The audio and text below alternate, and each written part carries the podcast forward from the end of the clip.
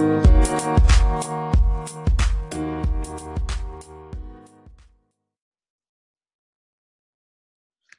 up, everybody? We're back another episode of the EX Performance Podcast. This week, we're going to switch it up a little bit. And instead of talking about a certain topic or, or a question that we've received, we're going to do an athlete case study. And specifically, we're going to talk about tension limited tactical athletes. And Jeremy and I both have multiple tactical athletes that we work with and have worked with for a long time.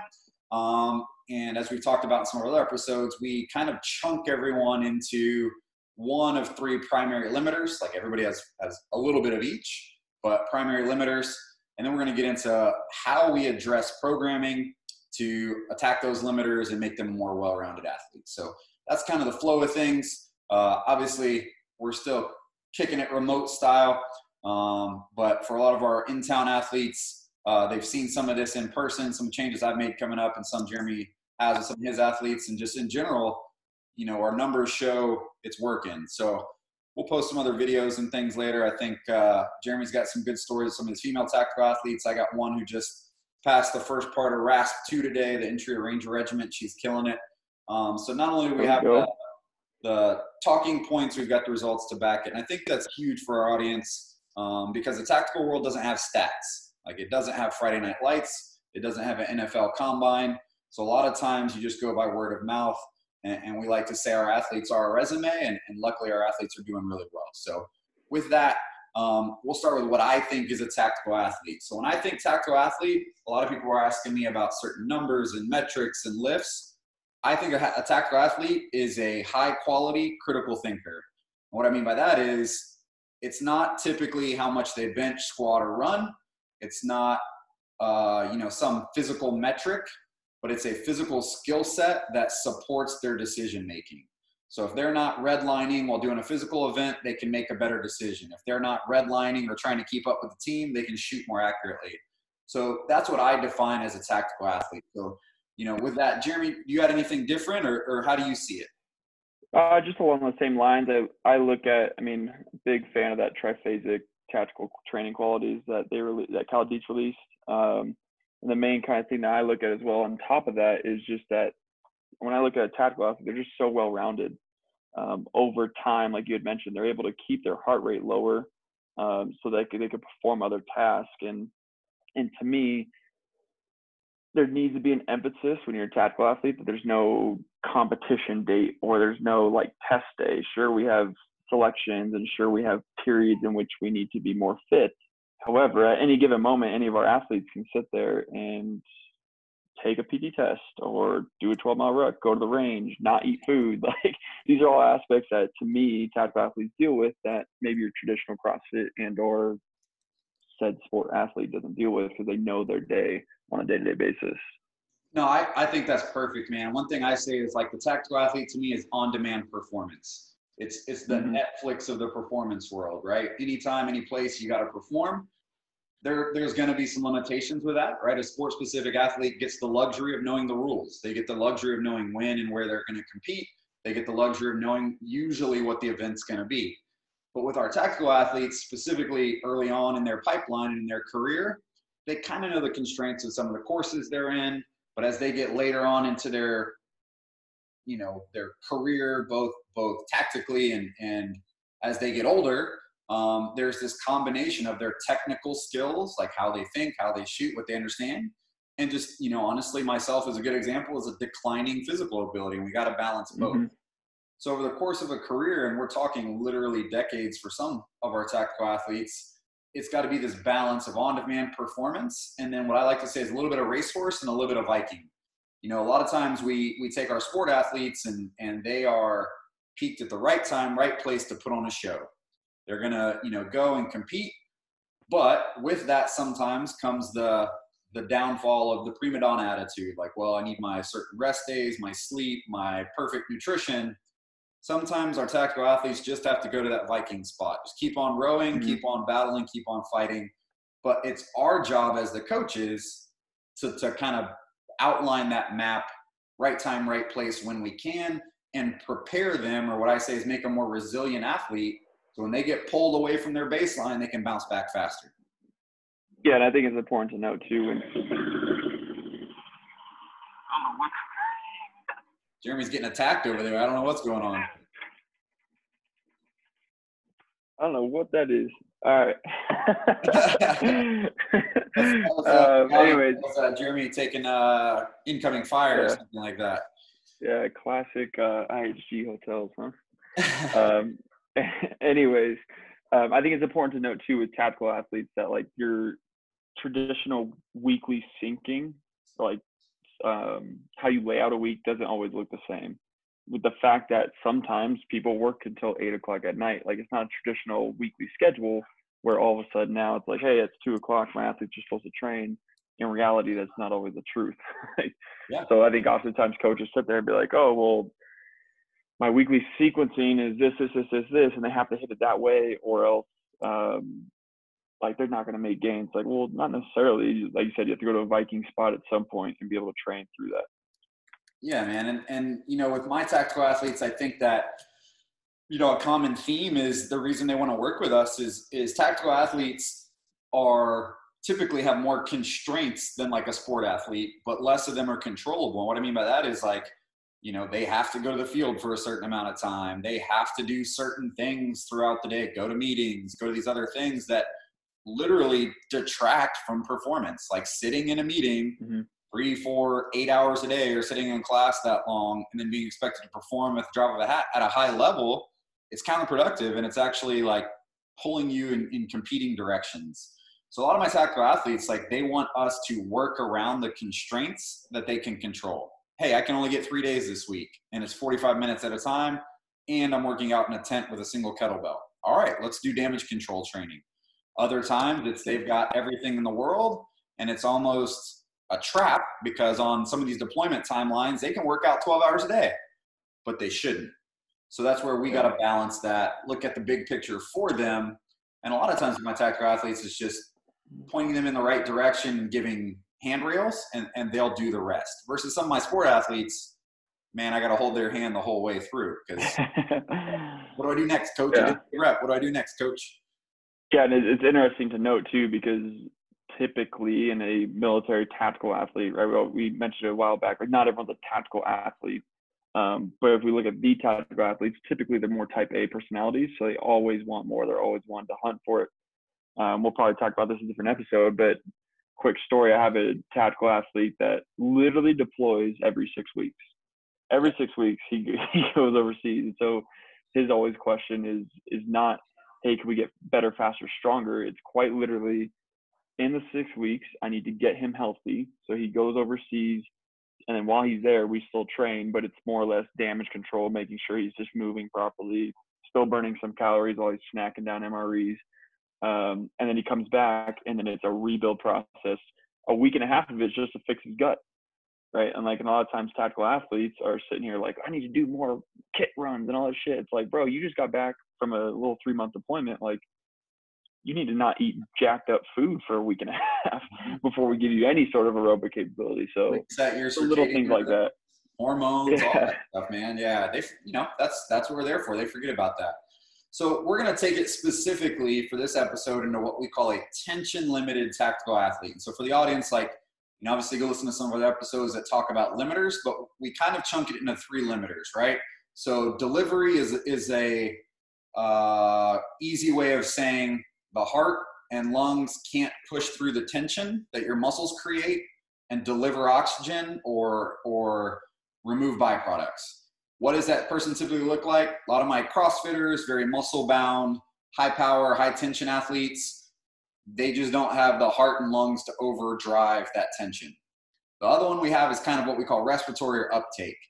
They are actually, it sounds counterintuitive, but their biggest limiter is the fact that they breathe so well, they can't actually put out a lot of power and they're they pace too much i'll say that's a bad thing but uh, they never have that high gear it's really hard for them to put on strength really hard for them to put on muscle you name it. But then the last one is what we call our tension limited athletes. And jeremy and i talk about tension more so than strength and power because tension is is a combination of your muscles and your nerves call it your motor units being able to fire in unison to complete a task.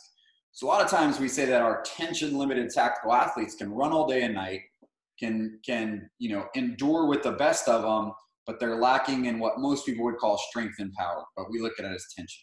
So Jeremy, you got anything to add to that for a tension limited tactical athlete?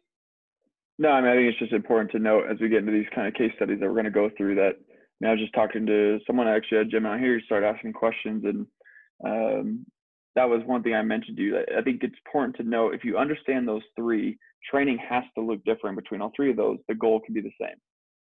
Completely. A lot of people like that is so key that I think a lot of people look past, even coaches. Like the goal is always the same. How you attack it has to be different for each three of those. So when we get into this, man, you covered it pretty well. Just kind of note what that looks like. May not be you if you're a respiratory or cardiac limited athlete. Yeah, and I think that's a great segue. I mean, my next note was why this is important. It's exactly that. So, unlike a, let's use football because it's very, very common to most of our listeners, don't know that, but think of a team sport um, because our tactical athletes, by and large, are on some team construct. But unlike football, where everybody is going to have a certain kind of build in a certain position, right? Like you're not going to find an NFL lineman that's probably less than 300 pounds. You're not going to have, you know, receivers that are over, you know, two bills or two and a half bills. You got some big ones. But the reason is the sport specifically selects for a certain body type for a certain position. Meanwhile, our tactical athletes, they have an objective, right? A mission, a goal, a thing.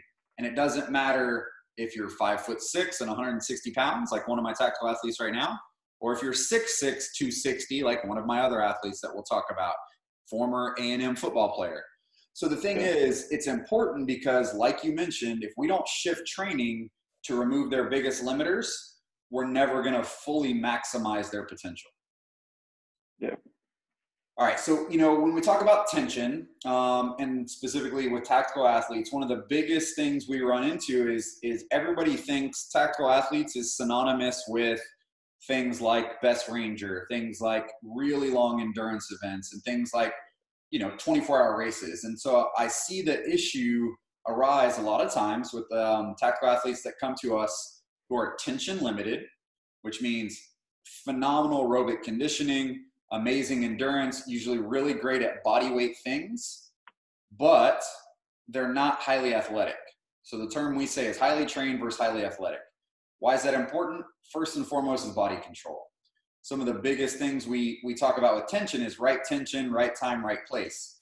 So a lot of my athletes come in, especially tactical athletes with an endurance background, and when they're running in a straight line and they're doing push-ups, sit-ups, and pull-ups, is great. But the first time they're asked to change direction, change speed, change levels, or put themselves in a compromising position, we really start to see the wheels fall off. And it's not just a, a lack of performance, it's really a risk for injury. And for these athletes, that can be career changing. Yeah, because I think as well you get into um, like firing motor units as well. Like, like they're so fit that it's like, hey, we need to work on strength, and they're just like not utilizing enough energy to get strong.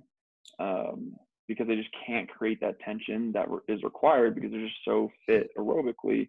Um, and then you again, you ask them to do that athletic adventure, and it's like, well, hold on, like, I don't know what to do here.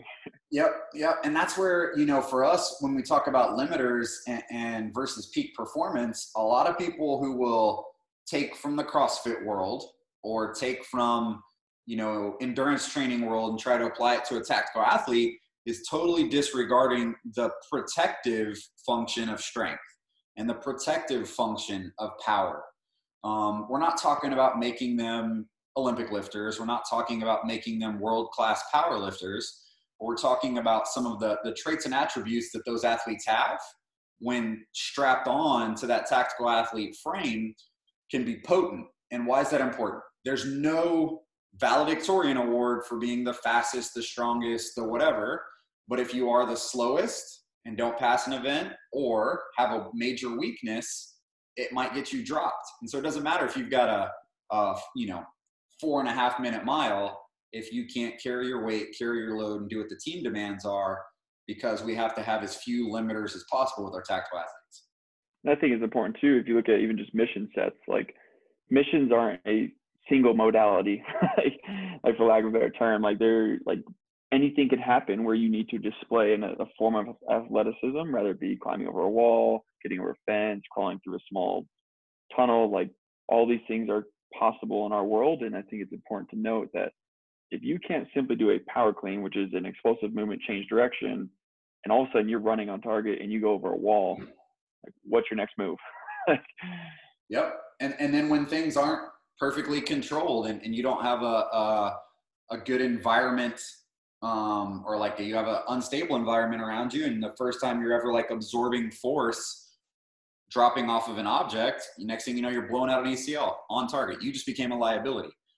And so i think that's where a lot of people will confuse the selection events and the modalities used to weed people out with what makes a long-term successful tactical athlete so they Absolutely. see the gates that people have to get through push ups, sit ups, five mile run, ruck marches of certain distances, things like that, that are literally used to weed people out.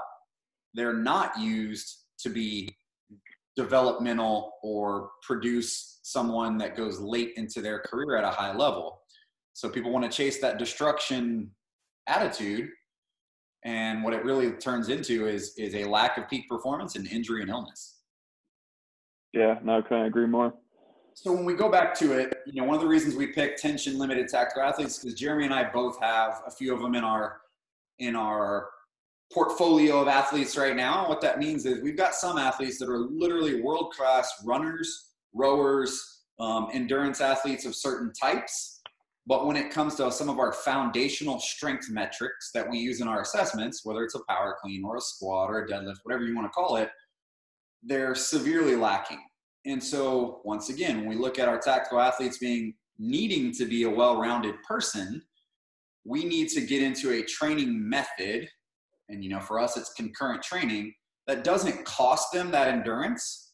Because, sure, it'd be easy to just say, hey, stop doing endurance things and go train, you know, like a power lifter, go to some West Side programming, go to some Wendler stuff.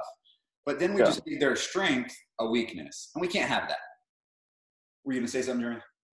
Yeah, I was just gonna like, like I mean, that's when we get into like the training or the triphasic tactical qualities. Like, it's that balanced picture. Like, like we can't have them be so one-sided and expect them to still perform at a high level. Like I tell people all the time, your tactical athletes aren't CrossFit athletes.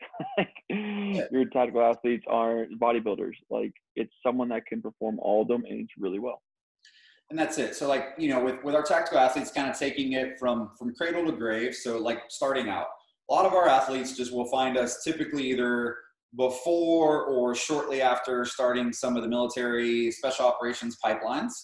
And we kind of see some trends emerge. So when we see someone with a very high aerobic ability, they can run really far, really fast. Um, they can, you know, ruck and do those body weight things. When we start to get into testing, and we see a strength deficit, it's important for us to train them in a way that doesn't cost them at the things we are just talking about. So when we're trying to change tension in a tactical athlete and their ability to create force, right? Be strong, be powerful enough, it comes with the understanding that we're trying to add just enough strength, just enough power, but keep their conditioning at a high level so that when they're doing certain things, they're using less bandwidth, right? They're mm-hmm. they're able to run and ruck and do all these other things without taking as much out of them. But at the same time, when they get into something like team week or they get into something like certain assessment events where they have to lift odd objects and carry them, when they have to build certain apparatuses that don't move well and it just requires grunt work, they're not going to be left shortchanged because they are strong enough. And the, the flip side of that is training someone like a bodybuilder or training someone like a powerlifter where we just train for mass and now we actually cost them more energy, right? One more ounce at the ankle over the course of a kilometer is like 7% more energy need. Now this person yeah. more, recover more, and everything else. We don't want to train them like bodybuilders because that's actually dangerous to what they're going to do. Yep, and just to kind of for everyone listening to put that in perspective of what that looks like, I'll use Joe as an example. Um, Joe's an athlete of mine that is um, in a special operations training course. Um, he is a tension limited athlete, and he came to me having some knee pain. Um, phenomenal, like what he plays second best ranger, right? Uh, I don't know if it's that high, but he did best ranger as lieutenant, which is almost unheard of. Usually, it's a much yep. more senior person. Yeah, he's so the kid's a stud. Um, we're talking like five minute mile repeats. Um, however, he's having some knee pain. You know, you go to put a ruck on for three, four months at a time. That's going to exaggerate over time. So the first thing I had him do for no joke, I think it was three or four weeks. Luckily, Corona, so he didn't have too much to bitch about and and, and kind of come back at me for. But uh, a lot of single leg work with heavy, heavy tempo. And sure, there's the aspect of looking at it from like a, I would say a novice coach would be like, oh, you just had limited equipment. Like, no, like he was actually going down in dumbbells because I had to load him with such a tempo that stressed his neuromuscular system to fire his entire quad. And once we went through about two or three weeks of firing the entire quad, now he's able to control that position. He's able to earn it. We're not putting on tons of mass doing hypertrophy training. Oh, four sets of 12 or four sets of 10, rest one minute between. Like, not doing German volume training here, but we're doing just good neuromuscular training that's going to allow him to fully fire that quad. And I would say after about three, four weeks of that, knee pain gone away, able to back squat fully, like comfortably too. And then additionally, since we're not putting on all that extra mass, his runtime stayed phenomenal. So yeah, that's, that's, that's a, kind of an example. A very common uh, finding in a lot of our tactical athletes, right? Like they're these glass cannons. They can go really far, really fast, but they're on the verge of breaking if they go too hard at a certain time. And you just can't have that for our tactical athletes. One, like in a training construct, like kind of where Joe's at, some people are at, like you're going to fail or at least get recycled in you know real world op- operational demands that could be lies on the line.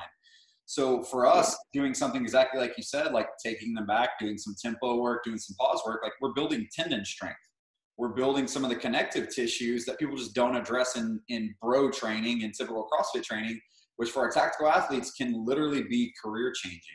You know, the same thing with just energy efficiency and, and use utilization. Like a lot of our endurance athletes can never, I won't say never, but they don't go fast enough or heavy enough in training to kind of tap into that peak potential.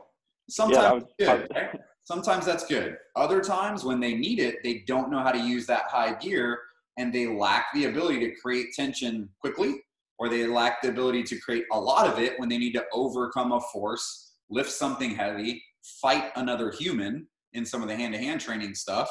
And so that's huge for us. We don't ever want to leave them, um, you know, shortchanged with with that kind of training. Yeah, I think I was just going to mention that. Like, I think tempo oftentimes in this scenario, people don't know why they're using it.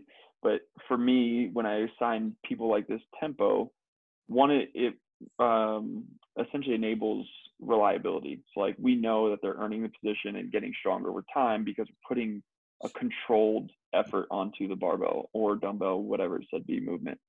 Um, but additionally, like Joe is so aerobically fit that he can't produce that much power. And then if he does, it's such a short amount of time, he's not able to produce lactate enough to get him to fatigue. So we put, let's say, a five second tempo for five reps. Well, now we're working 25 seconds of work. For him, that's now starting to get hard. But in the traditional uh, models of like, oh, you only did five reps. Well, that's the difference between maybe working five reps or 25 seconds of work. Like, which one's more important? in my opinion, they're kind of one and the same. It's just a different way of attacking it. Yeah, and that's that's just you know going back to training and, and how we do it.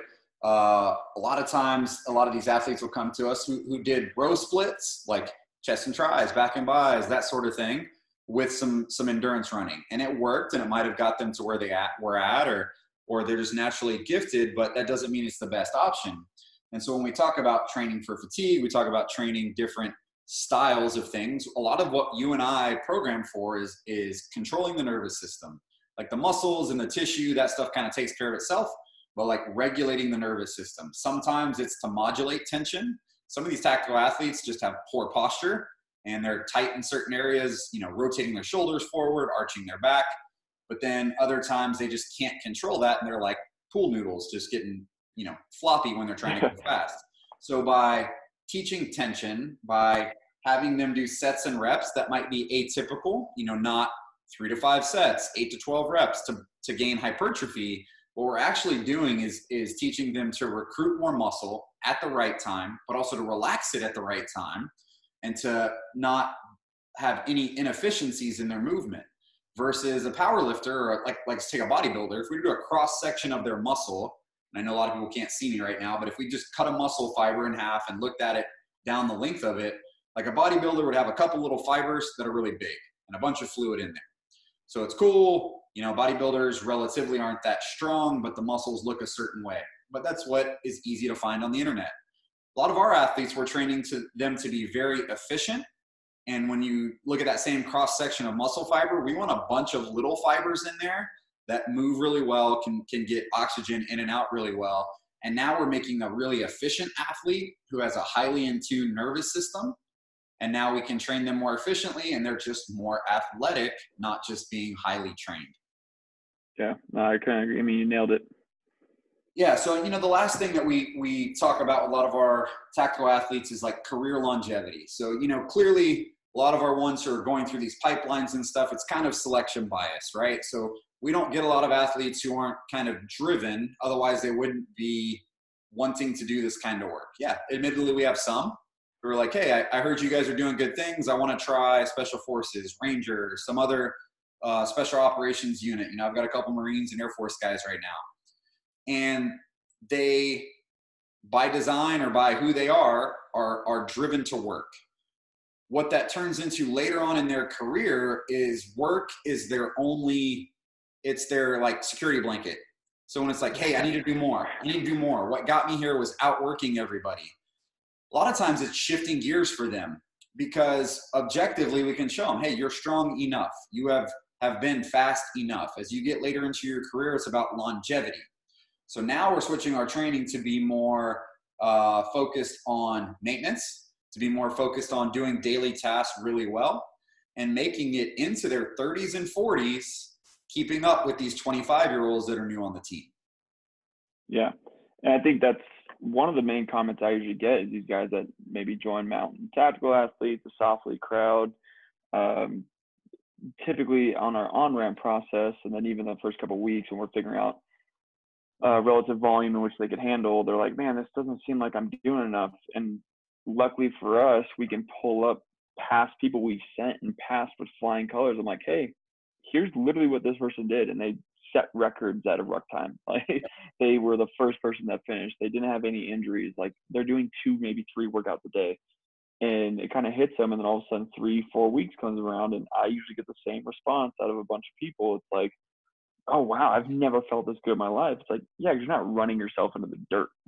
yeah, and that's I, I, think some people that's their badge of honor, and they use it to uh, kind of cover for the lack of an intelligent training plan. Because I'll tell you right now, I, I've played that game of death by volume. Who can work out more?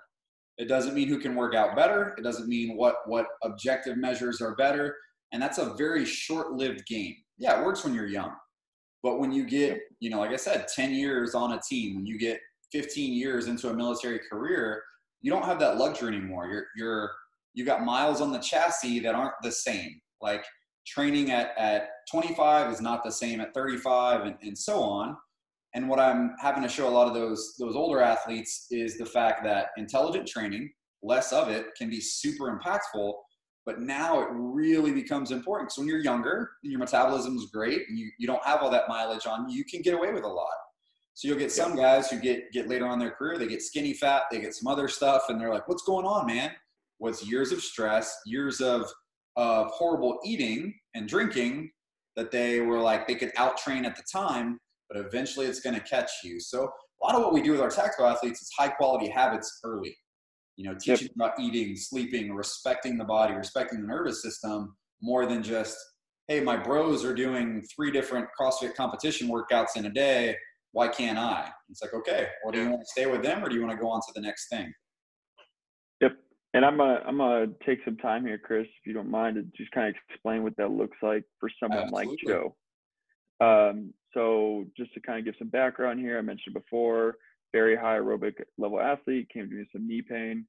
Um, so during the first couple days, his main effort day, so on Monday, he was doing an EMOM that consists of uh, Cossack squats, so essentially a single leg movement. Um, and then he would do box jumps. So if you just look at that piece right there, we're working unilateral movement, making sure he can get in the proper position. but then also working a, just a light box jump, not even a max effort, to produce power to jump. Um, from there, the same day, we're doing RNT Romanian deadlifts. If you don't know what RNT is, reactive neuromuscular training, it's essentially a distraction technique to get you to stabilize typically your hips and or the opposing muscle in which you're working. Um, so you're kind of getting two for one there with the Romanian deadlift into some five way hips, just making sure we can move our hips in active range of motion. Oftentimes we see these guys stiff as a board and we could take their leg and stretch them in, in multiple ways. It's like, okay, lift your leg up four inches and they're shaking then their boots because they can't lift their hip in each direction. Um, and then some nice intensity pieces. And so we move forward in the week and we're doing stuff like glute bridges, weighted pull-ups, core stability with GHD hip extensions, um, get into some kind of dynamic effort stuff on Friday, Saturday with banded banded push presses, banded bench press, pull-ups. And then if you can imagine, if if you build out the next two, three weeks, all it is is a progression of all those movements. Um, if you need, if you're questioning on how to progress something, get with us at a different time and we'll talk about that stuff. Um, and then from there, I would say we did that for about four weeks. And then we go into now four weeks later, I'm then putting a barbell on his back yeah, at a five zero times five zero times one tempo, not even maximal effort. Because now we're changing over from that unilateral stability, working the RNT, working kind of rear foot elevated split squat, um, working core stability, all that to now load him axially through his shoulders at a back squat. And now let's see what you can control. And, and sure, sure enough, three, four weeks of that. And we're working now at the same weight that he was maxing out before. Um, but now he is no knee pain, moving really well, and he's setting his like fastest five milers every week. Yeah, man, that's that's huge. And so you know, like same thing with a lot of my my tactical athletes right now. We touch a barbell like once a week as we're getting ready for this big fall event that's coming up. And some of them, it's it's scary. Other ones, you know, because they they lived in the gym, they live with the barbell. For other ones, it's it's more than that because they're naturally um, aerobically predisposed, and you know we've got them squatting or lunging or hinging three days a week right now because literally the guy's five six one sixty. He's going to carry a rucksack around that's forty percent of his weight, his body weight right now. So you know that's kind of how we do it. But same thing, like a lot of people just completely neglect single leg work, or on the other side of that, come overdo it. You know, I've seen some uh, blog template programs because a lot of times with new athletes, they'll say, "What have you been doing for the last six to eight weeks?" And you know, they'll hand me a cookie cutter template thing, and they're doing literally. I'm not even kidding when I say this: thousands of reps of knee flexion with box step ups and everything else in a week. I'm not even kidding, man. You know, they had 20 and 30 minutes of box step ups a couple times a week, and then they wonder why their knees are just trashed because they're using a 24 inch box or a 20 inch box and, and they're five foot six. And so, yeah. you know, they're wondering why their, their body is just destroyed versus something that's interesting. controlling the patterns and then worrying about power output later. Go ahead. Yeah, I think something that's interesting too to know with these tension limited athletes that if they're so aerobically fit, um, oftentimes what I'll do for their cool downs is actually sustain their aerobic capability. yep. So we obviously all know the importance of cooling down. It could reduce fatigue over time. I mean, there's been some studies that show just jumping on a bike for 10 minutes can can reduce your fatigue by 48 hours. Um, but like someone like Joe, who's so aerobically fit, his cool down sessions are six 400s at a sustainable pace. Yep. Like for him, that's so it's a it's a second nature for him. But what he doesn't realize is okay, he just did 50 reps of knee flexion and then a little bit of hinging. And now we're going to go do 400 meter repeats to kind of flush out the system, but also keep the skill because running's a skill of running in his mind. Yep. And that's where, you know, like, especially with, with my tension limited tactical athletes, you know, strength and power, I'll, I'll be fully candid. It's, it's kind of hard in some athletes to get them to gain, quote unquote. I'm not talking about size because with my tactical athletes, I really don't like adding a lot of size but I'm talking about yeah. the reason that they are so well versed at, at aerobic stuff is because they can they have the heart and lungs of a of a dolphin, and so they can just push through anything. And so when I'm trying to create a localized response, you know, muscular response, like we have to do a lot more volume and a lot more pre-fatiguing type things sometimes to even get them to get the same response. It's like, yeah, I want to have someone do some lactic work, um, and next thing you know, their their lactic workout would kill me, but they aren't even getting that response because yeah. they're so well conditioned. So we might do things like some blood flow restriction or like positional holds that keep them in those positions of tension longer. I'll give you one I gave a guy today. It was a uh, 10 meter sled sprint at double body weight, 10 cal bike as fast as he can, hopefully, you know, sub 15 seconds, and then a 40 second wall sit because we're trying to develop some some strength and some localized power in there and these little hits and then a really really really long recovery to about about to puke. But you know once again those tactical athletes are so well um, developed at delivering oxygen and removing byproducts of exercise. If i'm trying to to drive mechanical tension one of the main things that drives change in tissue like they don't even do it. They can't even hit that um, just because they they don't know how to squeeze that muscle like they're supposed to yeah no i love that one Ooh, i wish i wish i had that problem but yeah so in general i always tell i always tell people too it's always terrible for some of these athletes programming for them because it's like, okay, cool, we'll get you strong. And then it's like, they'll hit me up and be like, hey, I want to just kind of work on a little bit my, I want to feel aerobic again for like a day. And it's like, what I have to program for them to be aerobic I know, I know. would be a, a dog fight for me to do one, like Trish.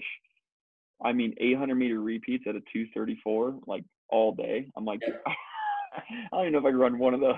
insane, insane. And then she'll come in and bench 200 pounds. Saw it today but yeah, that's just it, man. You know, it's it's a lot of people forget that individualizing something to our athletes isn't just sets and reps, right? It's it's the response, it's the time under tension, it's the uh, feeling they get after subjectively, but also we can measure it with some of the things we use, and we can really tell like, okay, did we create mechanical tension that was sufficient to change tissue? Yep. Did we get a metabolic response, whether it was through conditioning or just tension that we delivered. Yep.